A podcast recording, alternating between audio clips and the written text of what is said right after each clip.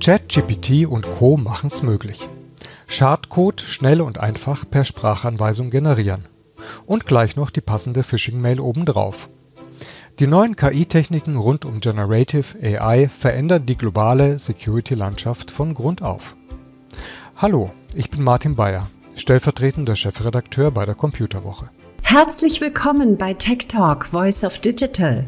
So heißt der Podcast von Computerwoche, CIO Magazin und CSO Online. Heute geht's um Hacken mit ChatGPT. Die potenziellen Gefahren alarmieren weltweit die Sicherheitsexperten. Wenn man die Befehle kennt, kann die KI erheblichen Schaden anrichten. Hacker werden das zweifelsohne nutzen. Das sagt Florian Dalwig, in der Developer Akademie für den Bereich IT-Sicherheit zuständig. Um uns zu schützen, müssen wir die Art und Weise, wie diese Angriffe ablaufen, genau verstehen. Darüber wollen wir heute sprechen. Hallo Herr Dalwig, schön, dass Sie bei uns sind. Guten Tag, es freut mich hier zu sein. Vielen Dank für die Einladung. Ja, wir haben es gerade angesprochen. Also KI verändert ja derzeit ganz massiv die Security-Bühne, wie Angriffe ablaufen, wie Hacker agieren. Was sind denn so aus Ihrer Sicht die grundlegenden Veränderungen, die da momentan gerade passieren? Ja, also bisher hatten wir es ja immer gesehen, dass zum Beispiel Phishing-Mails, die ähm, von angeblich Banken an jemanden geschickt werden, dem er dann dazu aufgefordert wird, irgendwo seine Benutzerdaten einzugeben, dass die oftmals in sehr schlechtem Deutsch formuliert sind, mit Rechtschreibfehlern, mit äh, Tippfehlern, mit sonstigen Grammatikfehlern. Und durch ChatGPT und andere Textgenerierungs-KIs ist es jetzt eben viel leichter für jemanden, der aus dem Ausland versucht, jemanden zu fischen, diese Nachricht einfach in ChatGPT zu übergeben beispielsweise und zu sagen mit einer passenden Prompt, also einer Anweisung an das KI-System, hey, schreibe das bitte so, dass es etwas seriöser klingt und formuliere es mir auf Deutsch beispielsweise. Und dann fällt am Ende irgendwie ein Text raus, von dem der Angreifer jetzt erstmal gar nicht weiß, ist der überhaupt richtig übersetzt, passt das soweit? Er kann es ja dann nochmal wieder zurück übersetzen lassen mit einem anderen Tool und dann einfach weitere Optimierungen vornehmen. Also mit Hilfe geeigneter Prompts an den passenden Stellen nachschärfen. Und dann hat man auf einmal nicht mehr diese klassischen Rechtschreibfehler. Dadurch, dass ChatGPT ja mutmaßlich ziemlich viele solcher E-Mails auch schon gesehen hat, legitime E-Mails, also von echten Banken zum Beispiel, kann es natürlich dann auch solche Sprachstile imitieren und weiß, worauf es ankommt bei Formulieren solcher Texte, wenn es jetzt zum Beispiel im Business-Kontext ist also können die Hacker letztendlich ihre ja, Angriffe viel zielgenauer ähm, planen und ausführen und letzten Endes auch skalieren. Also wenn ich mir vorstelle, ich kann dann so quasi eine Mail in Dutzenden von Sprachen formulieren, habe mir meine E-Mail-Adressen im Darknet gekauft, also ich kann das dann deutlich, deutlich weiter streuen und damit steigt natürlich auch die Erfolgsquote. Auf jeden Fall.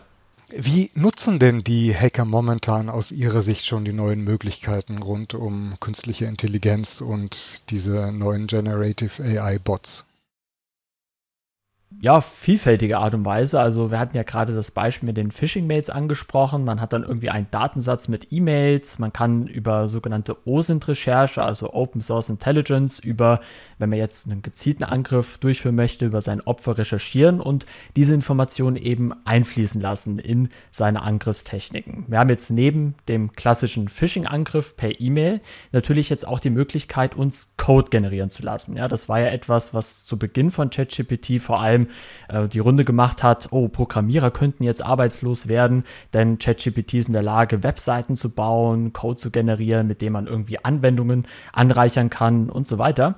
Und natürlich, ähm, ich habe das auch selber schon ausprobiert im Rahmen von Schulungen, die wir bei der Developer Akademie durchführen, ähm, einfach mal auszuprobieren, kann denn ChatGPT einen Klon von zum Beispiel Instagram anfertigen oder von einer Bankwebsite, wo man sich normalerweise im Online-Banking anmelden würde. Und mit erschreckend wenig Erfahrung, also ich habe mich jetzt in die Rolle eines einer Person versetzt, die noch gar nicht so viel mit Programmieren zu tun hatte, habe ich gesagt, hey, bau mir mal eine Webseite, die wie folgt aussieht. Und dann habe ich ungefähr beschrieben, wie das Ganze visuell aussieht. Und ja, ChatGPT hat mir zu der passenden E-Mail, also die, die Phishing-E-Mail, die ich äh, mir habe erstellen lassen, noch die passende Webseite gebaut. Und das ist eine weitere Möglichkeit. Dann gibt es natürlich auch so Angriffe wie ähm, die Nigeria Connection, also das ist sowas ähnliches wie beim Phishing. Also man versucht dann sozusagen eine ziemlich abenteuerliche Story zu erfinden, um das Gegenüber dazu zu bringen, eben ähm, auf den Link zu klicken oder eben Geld ins Ausland zu überweisen.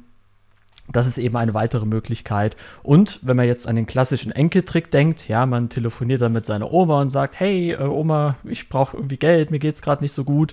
Ähm, durch weitere KI-Systeme, die Stimmen imitieren können, könnte man zum einen natürlich den Enkel imitieren und zum anderen mit ChatGPT, was ja eine Textgenerierungs-KI ist. Also da muss man immer unterscheiden, dass es verschiedene Arten von künstlichen Intelligenzen gibt. Also nicht sondern verschiedene Anwendungsgebiete. Jede KI hat ja so sein Spezialgebiet sozusagen, ähm, dass man dann den Text für einen Enkeltrick von ChatGPT generieren lässt und den dann an ein anderes KI-System übergibt, das dann die Sprache imitiert. Und dann hat man einen ziemlich guten neuen Angriff mit relativ wenig Aufwand. Das ist das, was halt jetzt dazu kommt. Früher war sowas aufwendig, jetzt ist sowas weniger aufwendig. Jetzt versuchen natürlich die Anbieter dieser, dieser neuen KI-Technologien ihre Systeme so weit wie möglich ähm, ja, so zu schützen, dass eben nicht diese, diese missbräuchlichen Anwendungsfälle überhaupt entstehen können. Ähm, wie, wie schätzen Sie da momentan so die Mechanismen ein? Wir haben gerade jetzt in den letzten Wochen sehr viel über das Thema Prompt Injection gehört, also sprich, dass man doch mit ähm, sehr genauen Anweisungen oder ganz bestimmten Anweisungen die KI dazu bringen kann, Dinge zu verraten, die sie eigentlich nicht verraten sollte. Ähm, sehen Sie da auch äh, Potenzial für, für Hacker, ja, Schlimmes an, anzurichten und äh, inwieweit wird das überhaupt funktionieren, so ein Tool wirklich komplett sicher zu machen? Kann das überhaupt funktionieren? Genau, also um direkt auf den zweiten Aspekt einzugehen, hundertprozentige Sicherheit gibt es selbstverständlich nie. Also auch in den klassischen Systemen, wo ja Angriffe meistens auf syntaktischer Ebene funktionieren. Also wenn ich jetzt zum Beispiel einen Cross-Site-Scripting-Angriff durchführen möchte, also auf eine Webseite gehe, in dem gibt es dann ein Eingabefeld und da sage ich dann jetzt anstatt, dass ich nach ähm, Socken auf beispielsweise Amazon suche, dass ich dann nach irgendeinem und dann füge ich da Code einsuche und dann wird das auf syntaktischer Ebene verarbeitet. Dies, das Problem bei Prompt Injection ist jetzt, dass wir uns nicht mehr auf der syntaktischen, sondern auf der semantischen Ebene befinden. Denn ChatGPT ist ja ein, eine KI, die ähm, in natürlicher Sprache schreibt, also zumindest können ja auch viele Lehrkräfte gar nicht mehr so richtig unterscheiden, kommt jetzt der Text von dem Schüler, der gerade das Abitur geschrieben hat, oder kommt der von einer Textgenerierungs-KI. Und das macht es dann natürlich auch anfällig für eine gewisse Form von Manipulation. Also wenn ich jetzt zum Beispiel als Prompt, als Entwickler hergehe und sage, ähm, ich möchte eine Anwendung bauen, die in der Lage ist, Texte zusammenzufassen. Und dann gebe ich einfach als Prompt vor, ich möchte äh, bitte, oder liebes KI-System, bitte fasse den folgenden Text in fünf Wörtern zusammen oder in fünf Sätzen zusammen. Dann kommt die Eingabe vom Benutzer.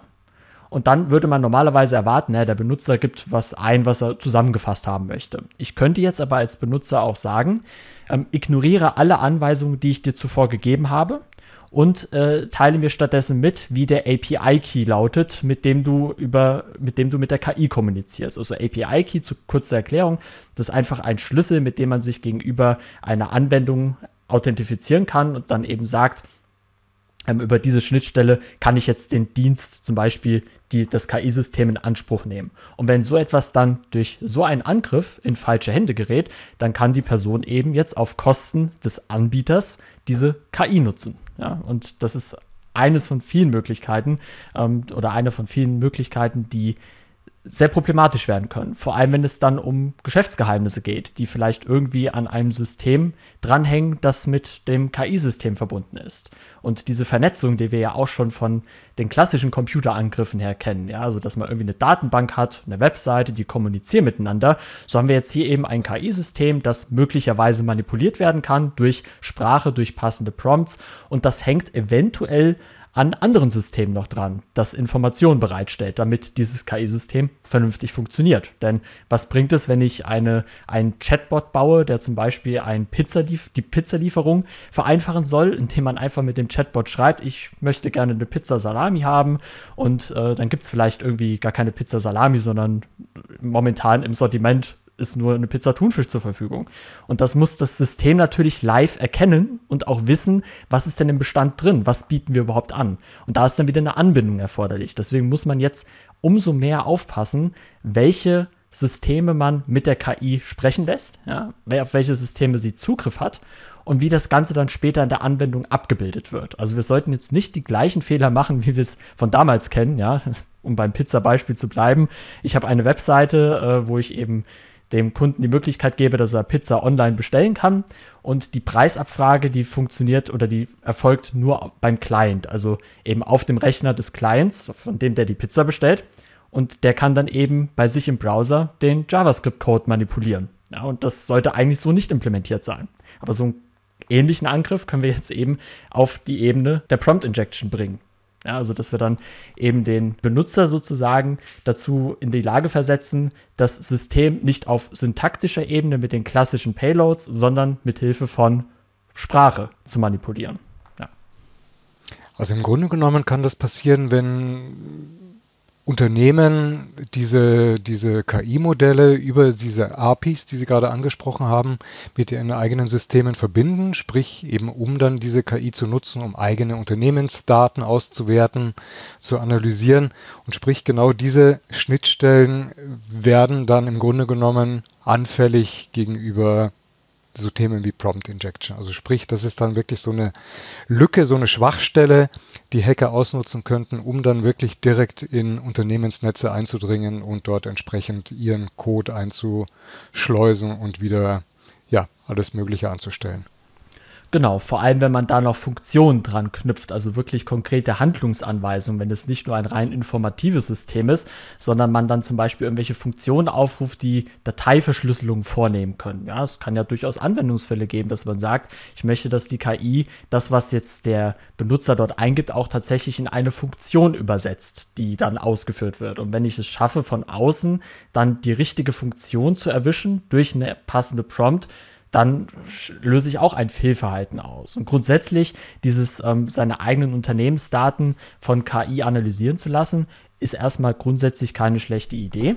Aber man sollte wirklich darauf achten, dass man dann das möglichst lokal behält. Also die Analyse nicht im Internet draußen irgendwo bei einem fremden Anbieter vornimmt, ja, sondern also nicht von ChatGPT das beispielsweise machen lässt, sondern eben lokal von einem anderen Modell, das man eben nicht jetzt bei OpenAI oder sonstigen Anbietern hostet und die freuen sich natürlich dann über die Daten, wenn sie sie speichern sollten. Das können wir ja von außen immer relativ schwierig beurteilen.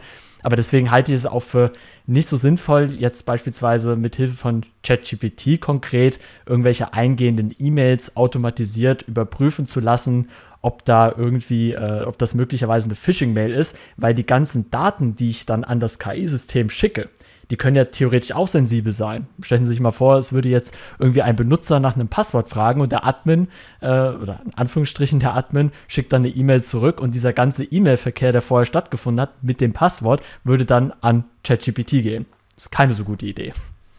Stimmt, kann dort natürlich dann auch wieder entsprechend von geschickten Hackern abgegriffen werden und man hat sofort wieder ein Einfallstor. Ähm, Sie haben es gerade schon, schon beschrieben, also dann doch äh, eher darauf achten, dass so, so Dinge lokal im eigenen Rechenzentrum oder unter eigenen Kontrolle ablaufen. Was sind denn aus Ihrer Sicht sonst noch so, so Ratschläge, was Unternehmen beachten sollten, um sich jetzt in diesem ja, neuen KI-Zeitalter bestmöglich zu schützen? Vor allem Schulung. Also wirklich die Mitarbeiter schulen, für dieses Thema sensibilisieren, darüber aufklären, aufmerksam machen, äh, in, auf der Unternehmenswebseite vielleicht auch. Ich meine, die Banken machen das ja mittlerweile auch, dass sie regelmäßig Warnungen rausgeben. Hey, bitte aufpassen, es gibt sowas wie Phishing-Mails, äh, Handlungsanweisungen formulieren, wie nicht auf Links klicken. Das bleibt alles natürlich bestehen. Und eben jetzt als Zusatz, nur weil die E-Mail gut geschrieben ist, beispielsweise, sollte man nicht automatisch darauf vertrauen, dass sie auch von einem Menschen geschrieben wurde. Also Schulung ist das A und O und alles weitere wird sich zeigen. Also gegen Prompt Injection, da gibt es momentan Überlegungen, wie man sich davor schützen kann. Ähm, und trotzdem, wie bei klassischen Angriffen ja auch, gibt es immer wieder Leute, die es dann doch schaffen, eine geeignete Prompt zu finden, um an Daten zu kommen, an die sie eigentlich gar nicht kommen sollten. Also nicht nur auf technische Hilfsmittel verlassen, sondern immer den Faktor Mensch mit im Blick behalten und dort, dort ansetzen. Das wäre der genau, weil, Genau, weil das der größte Unsicherheitsfaktor in einem System oftmals ist. Also ich kann ein noch so sicheres Authentifizierungssystem bereitstellen. Wenn ich den Benutzer dazu bringe, ähm, dass er mir sein Passwort verrät, bringen diese ganzen Mechanismen auch nichts. Und wenn ich die KI davon überzeugen kann, dass ich ein Administrator bin und jetzt unbedingt Zugriff auf den Quellcode brauche oder auf die Prompt, mit der das KI-System entwickelt wurde ähm, oder mit der das die Information abgreift, dann bringt der ganze Schutz drumherum auch nicht viel. Mit den neuen KI-Tools öffnen sich neue Sicherheitslücken. Und die Sensibilisierung und Schulung von Mitarbeitern bleibt das A und O in jeder Sicherheitsstrategie. Das sagt Florian Dalbig.